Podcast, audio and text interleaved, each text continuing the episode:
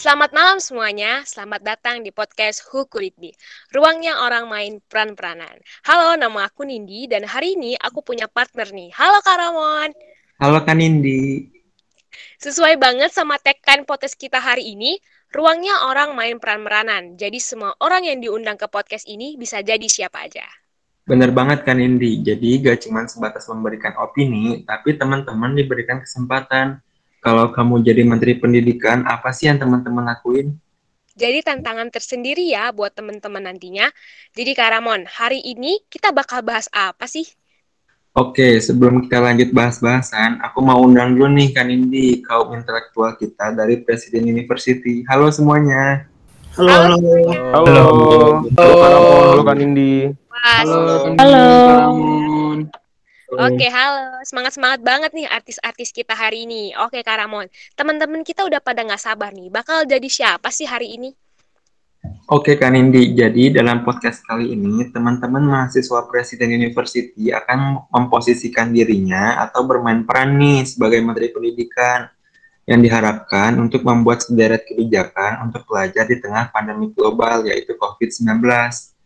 Nah, topiknya juga nggak kalah seru nih teman-teman.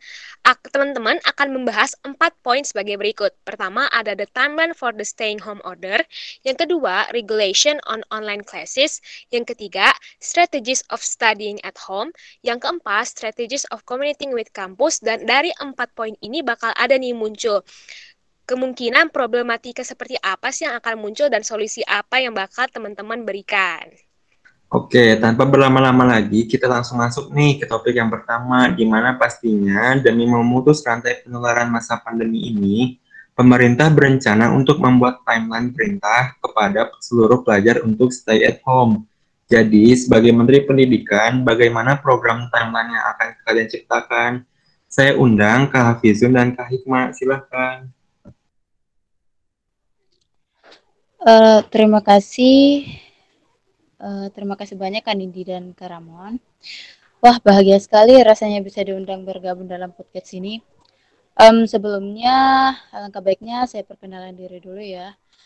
Nama saya Nur Hikmayanti dari Presiden University. Oke baik langsung saja ya.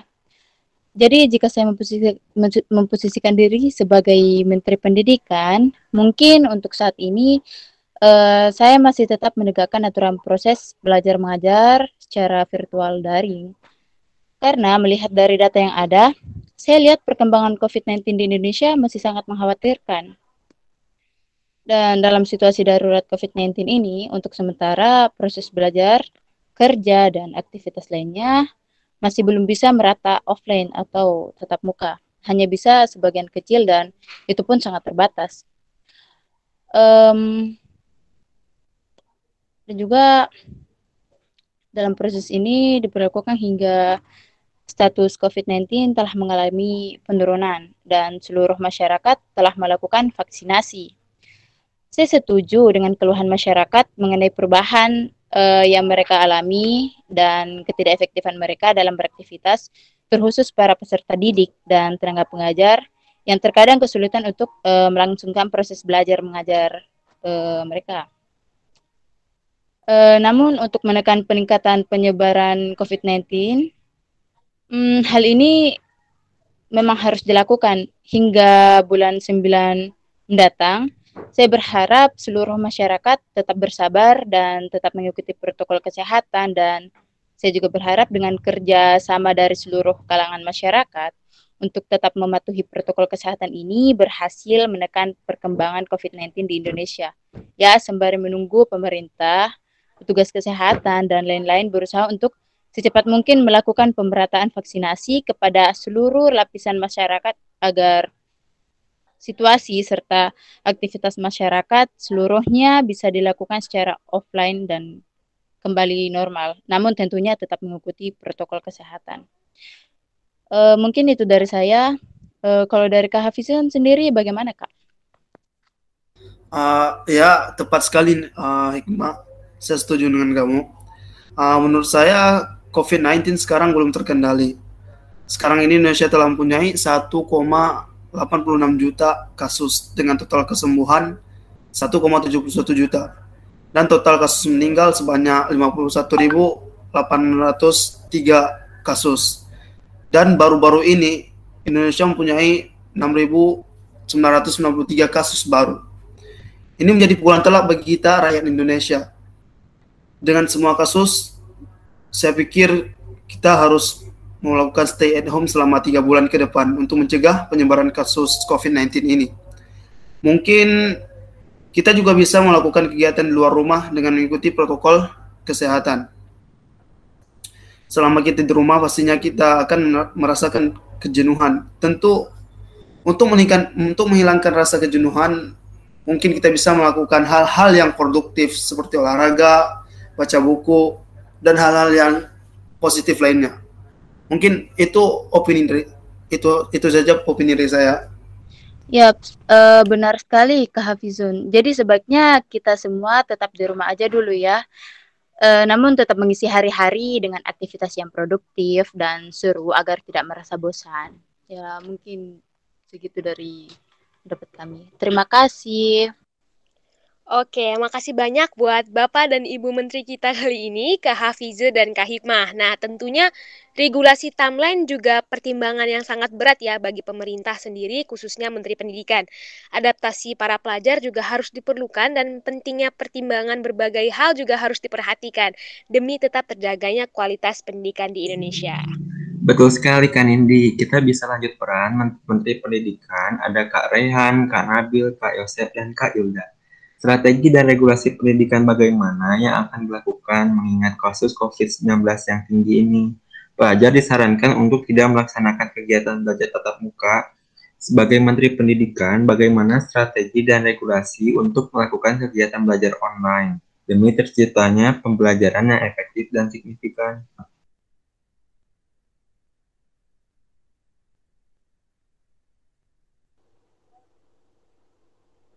Oke, uh, sebelumnya izinkan saya perkenalkan diri. Perkenalkan nama saya Muhammad Rena Rashid. Uh, jika saya menjabat sebagai Menteri Pendidikan, mungkin regulasi yang saya buat untuk kegiatan pembelajaran di masa pandemi COVID-19 ini, yaitu yang pasti para peserta didik tentunya harus menjalankan atau melakukan kegiatan pembelajaran secara daring atau online, dikarenakan keamanan dan kesehatan peserta didik merupakan prioritas utama kami. Lalu kegiatan pembelajaran sendiri dilaksanakan di tempat yang aman dan jauh dari keramaian dan sangat disarankan untuk menjalankan kelas online di tempat tinggal masing-masing. Untuk sistem pembelajaran sendiri, kelas akan dilaksanakan pada platform meeting online seperti Google Meet, Zoom, dan lain-lain. Di mana nanti guru akan memberikan link meeting tersebut pada siswa dan siswi sehingga murid-murid bisa bergabung dan menjalankan kelas seperti biasa tetapi secara online. Untuk membantu kegiatan pembelajaran ini, pemerintah juga turut membantu dengan menyediakan buku elektronik atau biasa disebut e-book secara gratis pada para peserta didik. Sehingga proses pembelajarannya juga akan tetap berjalan dengan baik dan efektif, walaupun dilaksanakan secara online. Uh, mungkin itu saja dari saya. Mungkin buat teman-teman yang lain ada yang mau ngasih pendapat? Saya mau menambahkan nih, Karehan. Uh, pertama-tama, perkenalkan nama saya Muhammad Yelda. Saya ingin menambahkan mungkin untuk strategi dan regulasi pembelajaran online di rumah Menurut saya, pembelajaran itu akan lebih efektif bila ada interaksi antara guru dan murid. Saya akan mewajibkan adanya sesi interaktif via aplikasi konferensi video untuk setiap mata pelajaran. Karena menurut saya interaksi antara guru dan murid itu sangat penting untuk kelangsungan belajar dan mengajar. Di mana pemahaman murid akan sangat kurang sih bila hanya membaca materi pelajaran dengan sendiri dan juga akan terasa lebih membosankan. Juga menurut saya pemberian tugas antar guru harusnya dikoordinasikan terlebih dahulu karena banyak juga siswa yang mengeluh akan banyaknya tugas di saat kuliah online ini atau saat sekolah online ini. Jadi itu mungkin tambahan dari saya, Kak. Mantap tuh, setuju saya. Karena itu mungkin uh, walaupun pembelajaran dilakukan secara online ya, tapi bisa tetap berjalan dengan baik, menarik dan efektif. Setuju banget saya. Mungkin dari Yosep atau Nabil mau ngasih pendapat lagi? Atau mau ngasih tambahan? Iya, iya. Halo, saya Yosep Salman. Saya setuju dengan pendapat Rehan dan saudara Ilda terkait pembelajaran akan lebih efektif bila ada interaksi antara guru dan murid gitu. Iya benar. Dan kita memerlukan kita harus fokus gitu kalau kita berinteraksi gitu. Nah, saya punya dua strategi gitu. Menurut saya yang pertama, pilih posisi duduk dan tempat yang baik. Dengan posisi posisi duduk dan tempat yang baik, saya rasa itu akan menghilangkan rasa kantuk gitu. Dan kita akan lebih fokus dalam pembelajaran. Berbeda gitu kalau kita milih posisi duduknya kurang tepat misalnya sambil tiduran gitu, pasti akan ngantuk gitu dan kita akan kehilangan fokus. Yang kedua, sediakan air minum atau beberapa cemilan.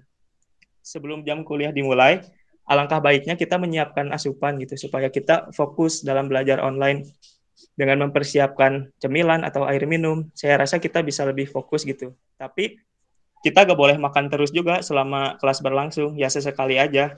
Misalnya kalau kita sudah merasa jenuh gitu, sudah pusing menatap layar selama berjam-jam, nah kita minum atau makan.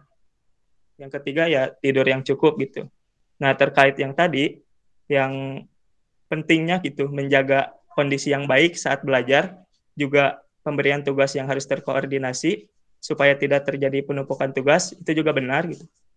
Semenjak dimulainya sekolah online ini banyak siswa ataupun mahasiswa yang mengeluh karena banyaknya tugas yang diberikan banyak dari mereka yang mengatakan kalau tugas ketika sekolah online itu lebih banyak gitu dari sekolah offline atau pas normal.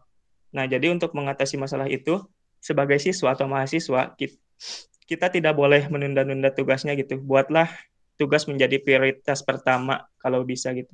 Itu saja sih dari saya. Oke, uh, saya ingin berpendapat juga Sebelumnya izinkan saya memperkenalkan diri, nama saya Nabi Febrian. Oke, pendapat saya adalah tentunya pandemi global ini menuntut kita harus menerapkan istilah work for, from home atau bisa disebut dalam bahasa Indonesia itu bekerja dari rumah. Yang berarti segala kegiatan harus bisa dilakukan di dalam rumah secara daring, tidak terkecuali dengan kegiatan belajar mengajar ini. Saya setuju dengan pendapat kalian semua dari saudara Yosep, eh, saudara Rehan, dan saudaramu bahwa kita sebagai lembaga yang memfasilitasi kegiatan belajar bagi seluruh siswa atau siswi Indonesia sepatutnya tetap memberikan fasilitas yang terbaik meskipun dilakukan secara daring. Di kesempatan berbicara ini saya ingin menambahkan uh, beber, uh, beberapa regulasi yang menjadi prat, yang menjadi regulasi wajib dan umum yang harus diaplikasikan di setiap kegiatan belajar secara daring. Regulasi tersebut adalah mengenai pengukuhan sifat nasionalisme secara daring, yaitu dengan cara setiap sebelum kegiatan belajar dimulai, guru atau siswa atau siswi wajib menyanyikan minimal satu lagu wajib nasional, mulai dari hari Selasa hingga hari Jumat. Peraturan ini wajib untuk dilaksanakan oleh seluruh sekolah yang ada di Indonesia. Langkah ini harus dilakukan untuk memperkuat sifat sifat nasionalis pada generasi penerus karena uh, seperti yang saudara-saudara lihat, mungkin teman saudara-saudara uh, menggunakan media sosial seperti Instagram ataupun TikTok uh, di salah satu konten kreator itu menunjukkan interview tentang uh, pengetahuan kebangsaan Indonesia. Contohnya seperti menyanyikan lagu wajib dan menyebutkan Pancasila. Di konten tersebut banyak sekali anak-anak muda yang lupa atau tidak peduli terhadap bangsanya sendiri. Sampai-sampai ada yang tidak hafal lagu Indonesia Raya hingga lupa akan Pancasila. Oleh karena itu, peraturan ini menjadi peraturan wajib untuk seluruh sekolah yang ada di Indonesia. Terima kasih. Oke, terima kasih banyak buat Kak Raihan, Kak Nabil, Kak Yildan, dan Kak Yosep atas opini-opini yang luar biasa pada hari ini. Strategi dan regulasi yang benar-benar harus dipertimbangkan ya dengan matang. Jadi banyak sekali tadi kemungkinan-kemungkinan yang terjadi dalam pembelajaran online ini. Seperti yang Kak Nabil juga sebutkan, adanya penurunan moral dan lain-lainnya. Baik, juga secara jasmani dan rohani juga dapat mengganggu ya para pelajar-pelajar ini dalam pembelajaran online. Dan para pelajar ini juga harus selalu siap beradaptasi juga ya berarti teman-teman dan tidak menutup kemungkinan para orang tua juga harus lebih ekstra mengontrol atas perubahan yang signifikan ini. Baik sekali, jadi dengan adanya interaksi antara murid dan guru, pembelajaran akan lebih menarik dan untuk mengatasi masalah-masalah yang sering muncul seperti bosan dan mengantuk dapat diatasi pastinya kan Indi. Benar banget Kak Ramon. Setelah adanya strategi yang dikembangkan bagi para pelajar, pasti akan timbul nih tanda tanya bagi para fasilitator pendidikan.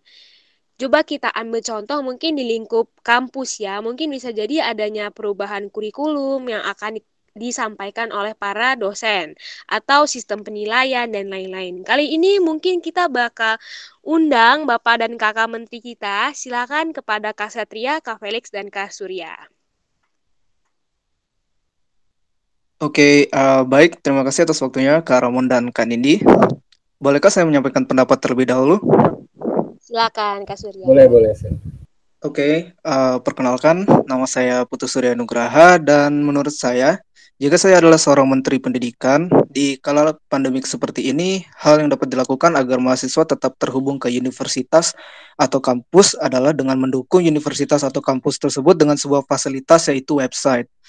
Yang di mana nanti website tersebut dapat digunakan sebagai media pendukung agar mahasiswa tetap terhubung dengan universitas untuk mengumpulkan tugas misalnya. Kemudian, saya juga akan memberikan dukungan yaitu memberikan akses internet gratis di sebuah spot untuk mahasiswa yang memang berasal dari wilayah yang susah jaringan. Sehingga di kala pandemi seperti ini, mahasiswa tetap dapat mengakses kampus mereka secara online di mana pun mereka berada. Oke, mungkin segitu pendapat dari saya dan dari Felix mungkin ada yang ingin ditambahkan? Oke, hmm, baik terima kasih Surya atas pendapatnya. Uh, sebelumnya izinkan saya memperkenalkan diri, nama saya Felix Wong dan menurut saya terkait masalah studi kasus seperti ini sebagai Menteri Pendidikan, saya juga akan melakukan hal yang sama seperti yang dikatakan Surya sebelumnya untuk menambahkan atau memberikan dukungan yang lebih dari segi jaringan internet dan mungkin sebagai Menteri Pendidikan saya juga akan mengajukan untuk pemasangan tower-tower internet di daerah terpencil agar akses internet dengan mudah didapatkan, serta mahasiswa juga dapat terus terhubung dengan universitas mereka masing-masing. Dan juga sebagai tambahan, saya juga akan melakukan kebijakan seperti uh, dilakukannya kampus tour di seluruh universitas, serta dilakukannya pertemuan secara daring setiap satu atau dua bulan sekali antara mahasiswa dan dosen yang bertujuan agar mahasiswa tidak merasa canggung saat bertemu dengan dosen mereka dan mahasiswa juga tidak akan merasa bingung dengan keadaan kampus saat kuliah secara tatap muka dengan adanya kampus tour. Uh, sekian dari saya, mungkin ada tambahan dari Satria.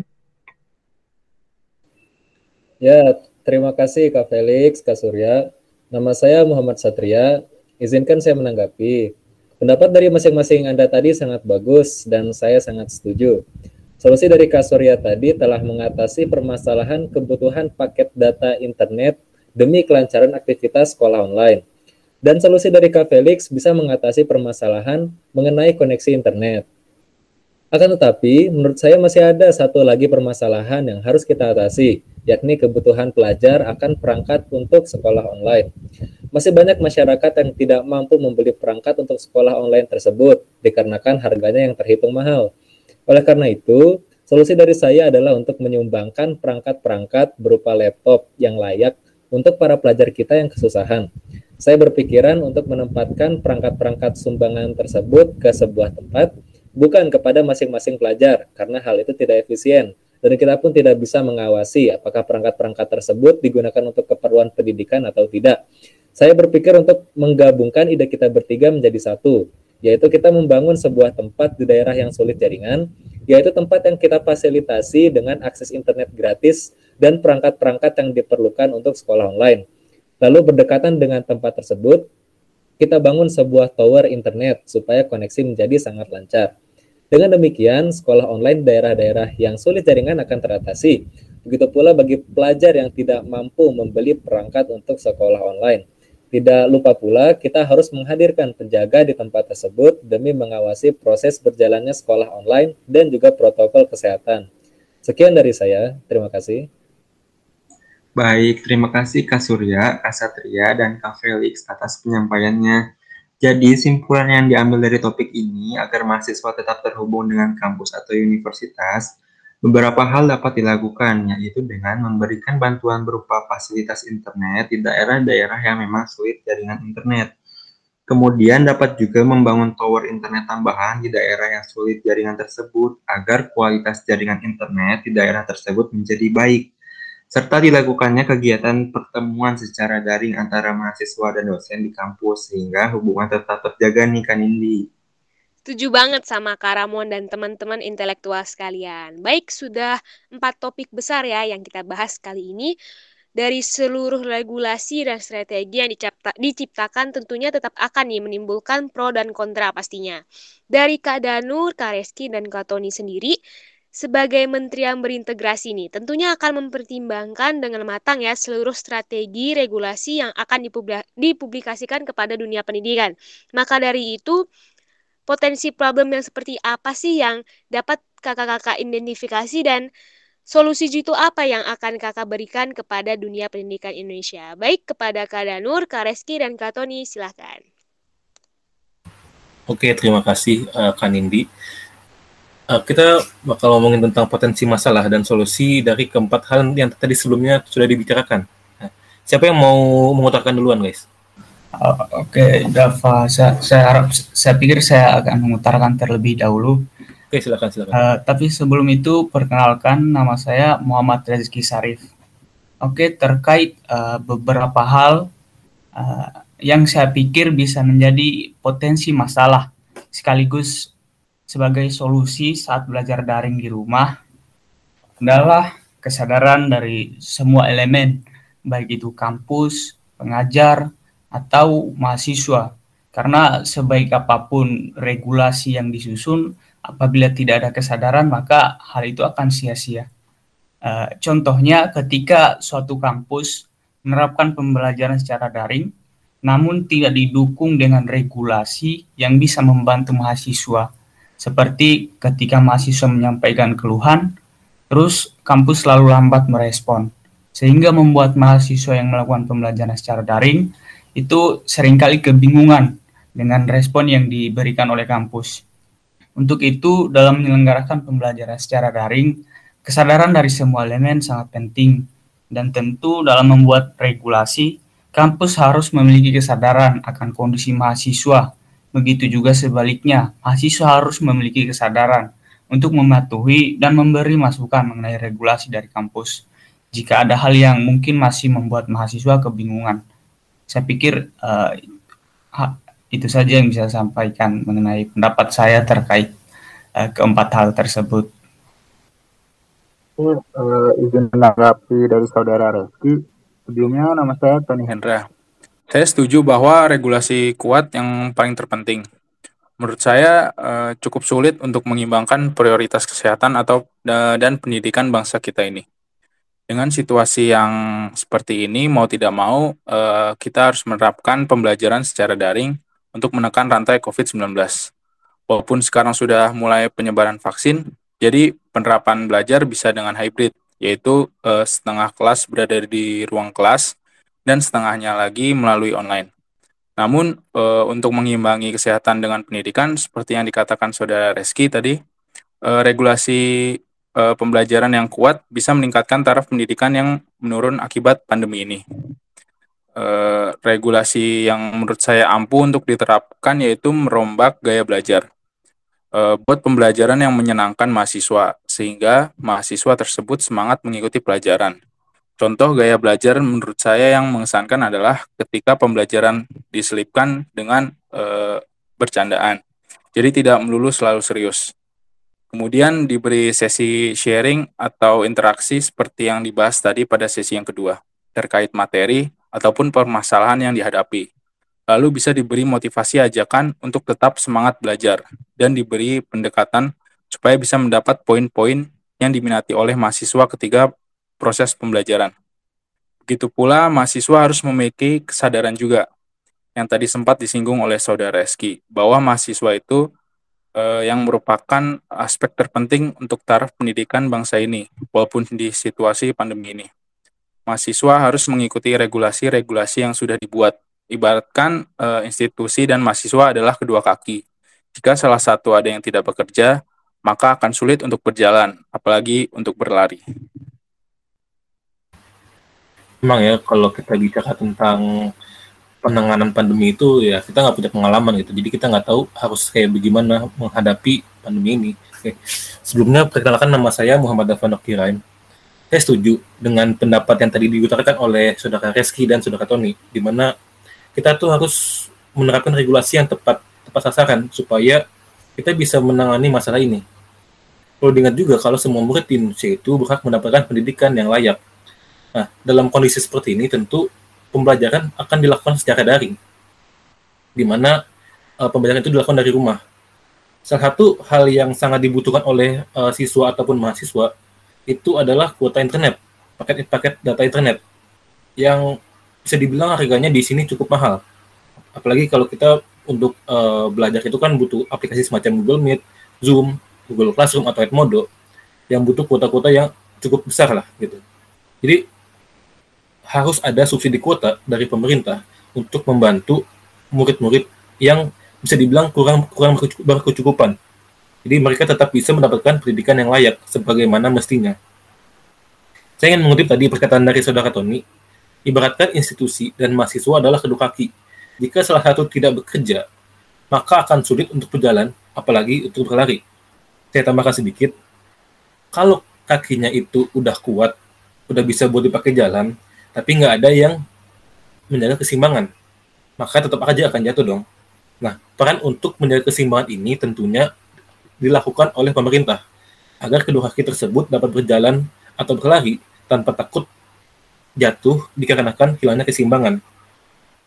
Segitu mungkin uh, pendapat dari saya gimana guys ada tambahan lagi nggak? Uh, untuk saya cukup. Ya saya pikir sudah cukup Baik, jadi kesimpulan yang didapat dengan melihat potensi masalah yang timbul di masa belajar daring ini, diperlukan regulasi yang tepat demi menekan rantai COVID-19 dan untuk menunjang kegiatan belajar.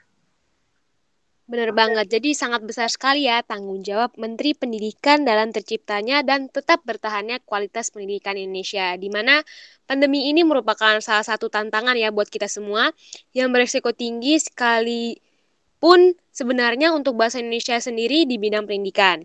Seluruh bidang dikerahkan demi terciptanya aktivitas pendidikan yang normal dan dapat diikuti seluruh pelajar di Indonesia. Jadi kita semua juga berharap ya Indonesia bisa saling bersatu, mendukung, dan bisa bersama-sama melalui rintangan yang besar ini. Benar sekali kan Indi, harapan yang harus sama-sama kita tanamkan dalam diri kita sebagai warga negara Indonesia. Tetapi sayang sekali kan Indi, kita harus dipisahkan oleh waktu. Kami sangat berterima kasih kepada seluruh teman-teman intelektual kita dari Presiden University yang sudah sama-sama semangat dan berkontribusi dalam podcast ini. Kami juga mengucapkan permohonan maaf apabila ada salah kata dalam podcast ini. Kami harap podcast kali ini bisa sama-sama berguna dalam membuka cakrawala, cakrawala berpikir kita terutama di masa yang akan datang. Saya Nindi dan partner saya. Dan saya Ramon. Sampai jumpa di episode podcast selanjutnya. Bye. Bye. Bye. Bye.